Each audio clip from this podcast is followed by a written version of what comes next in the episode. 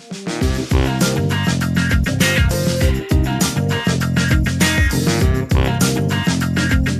guys, welcome back to my Steps to Sobriety. Today we have got 10 points in 10 minutes with Tim Mousseau. Welcome everyone. So following up from my last conversation with Stephen, I think that a few things really come up for me first and foremost is the idea that everyone holds personal boundaries. Now, when I talk about personal boundaries, oftentimes our mind goes to really societal ones. We think about things like we're not going to engage in sexual harassment in the workplace, or we're going to you know, respect people's preferences for communication and how they like to be engaged with after hours. But beyond that, our boundaries can become very individualized. They're grounded in our past histories, experiences that we've had in our family, lingering traumas that we might have experienced growing up as kids, um, even things that we had as our first job, right? So when you were maybe a teenager or just enter the workforce, that can stick with you and it can really define and change how you interact with the people around you, your peers, future managers, colleagues, even in customers. And it's really important to consider that because many of us may not always reconcile or define our boundaries, even though when we hold those, a violation of them can really cause us to feel discomfort or to cause us to disconnect, want to leave an organization. It might cause us to lose trust with the people around us. And that's the second point that's really important to reconcile is that a boundary violation can occur regardless of our relationship with someone, how much we've disclosed that boundary with them, whether we've shared it or not, um, how much they know about it, and regardless of past interactions. And that's always really important to consider. Sometimes I think when people talk about or hear about boundary violations, their gut reaction is, well, I didn't know any better, or that's not what I was trying to accomplish. And so it's important to be very considerate of recognizing, regardless of what you're trying to do, or what you're hoping to accomplish in a situation and whether or not you know about a boundary if you have violated someone's boundary they're going to feel that sense of violation. Now absolutely we also know the third point kind of is that context can matter. Um, your intentions for that situation your intentions for that encounter that relationship can change. But when we think about context and the context and the intent of our actions the important thing for the third point is to really realize that it's up to the person who experiences the violation to define and determine how much context matters. Um, trust is kind of like this bank that we're constantly depositing into.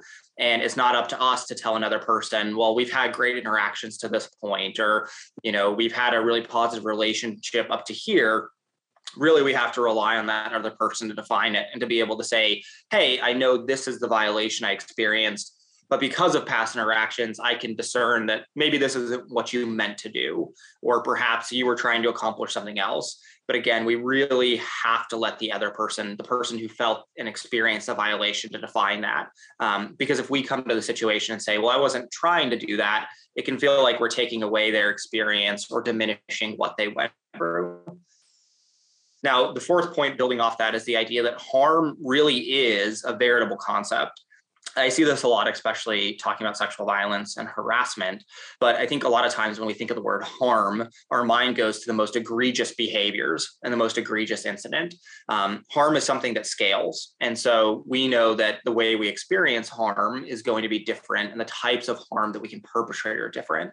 And I think a lot of times this is really important to reconcile because if we're only thinking of worst case behaviors, worst case scenario, if we're only looking at things in the most egregious form, we're probably missing out on other behaviors, incidents, violations that someone might be experiencing.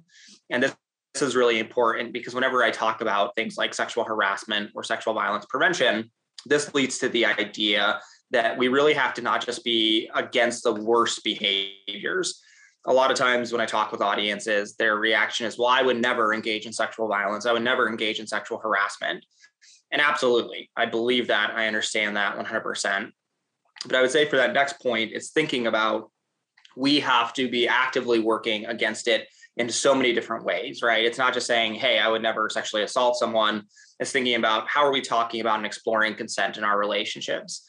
Even if we're in a consensual sexual encounter or relationship, how are we thinking about our partner and their humanity? And how are we approaching it from an ethical perspective to say, yeah, consent might exist, but what about how we're treating them before the interaction, during the interaction, after the interaction?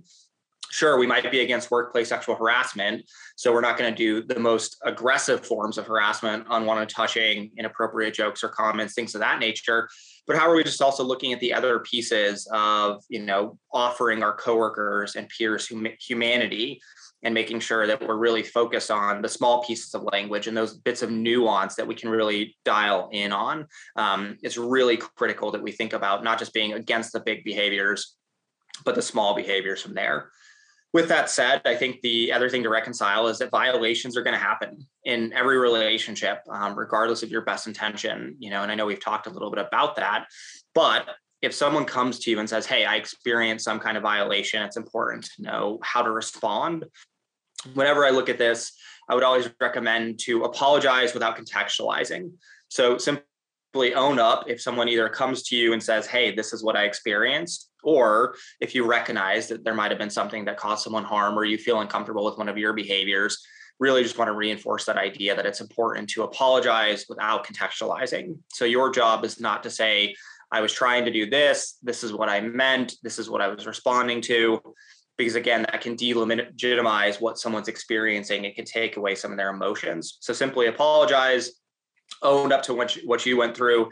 And I think when you apologize without contextualizing, it leads to a better conversation where you can start to say, hey, what are the next steps? Because you've taken ownership regardless of your intentionality.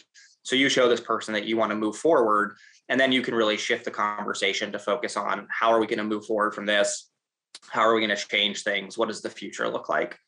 The next point I would really always like to reinforce is that our identities really impact how we perceive these situations, how we've been raised, the cultures that we come from, the identities that we hold, the identities we hold that others may not be aware of. All of those really intimately impact how we're perceiving boundaries, boundary violations, things like sexual violence and harassment for example, I oftentimes talk about masculinity, and for many male identified individuals, um, one thing to think of is for many of us, if you're raised as a man, you're taught not to take no for an answer, to be assertive or aggressive or to be dominant.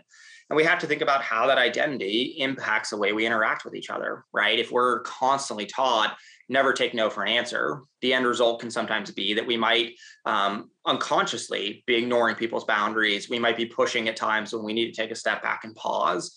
And so it's always important to think about how have we been taught to view the world and how we learned and how is that impacting our interactions. With that said, I do believe that another huge point is that men have a unique role in this. Um, and that's not to blame men or to say, hey, look, the way you've been taught has made you a bad person. It's just to recognize that some of the things that we've learned, some of the systems that it, we've inherited are outdated and we have to look at what those outdated systems are and we have to be willing to account for them to reconcile those pieces to take a step back and say just because we are taught this doesn't mean it's effective. Examples of this might be ideas like men are taught that we have to be stoic and withhold our emotions that we can't display emotions. Um, that idea of like rejection and how we're responding to rejection. Oftentimes men are taught that we have to t- treat sexual partners as a sense of satisfaction for our own personal worth.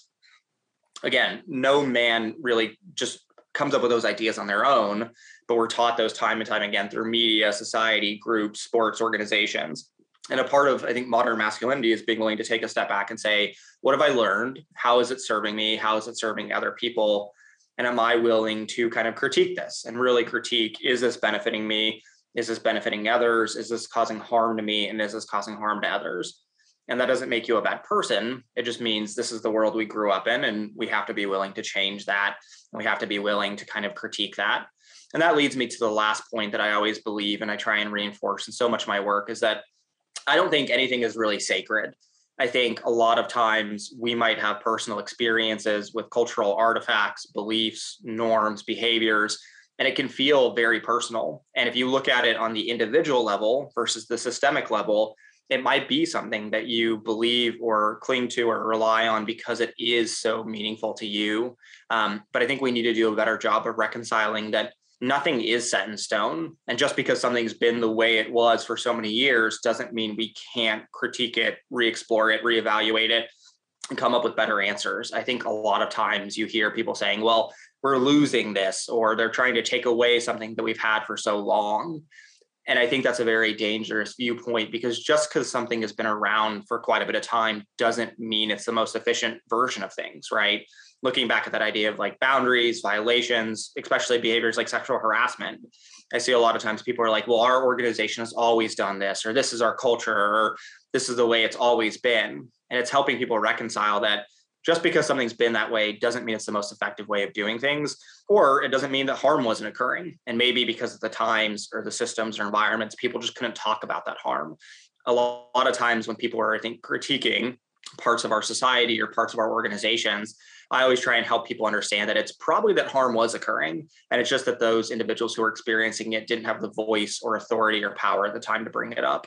And so i think whenever we see pieces of our culture being explored or critiqued we should try and take a step back and separate. Again, this doesn't make us bad people. It just means that we might have been engaging in or built into systems that weren't working. And that's okay. It's okay to change. It's okay to evolve. It's okay to move forward because progress is inevitable, but we have a choice in what side of progress we're going to be on.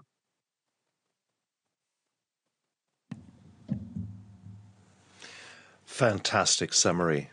Thank you so much, Tim. What a fantastic step by step beautiful thought system about uh, about how we can move forward and how we can grow into a society where there are new norms, new normal. The new normal doesn't need just to be in with regards to COVID. It can also be how we appreciate fellow human beings. And that's really what your key message is there. And it's wonderful. Tim Mousseau, 10 points in 10 minutes.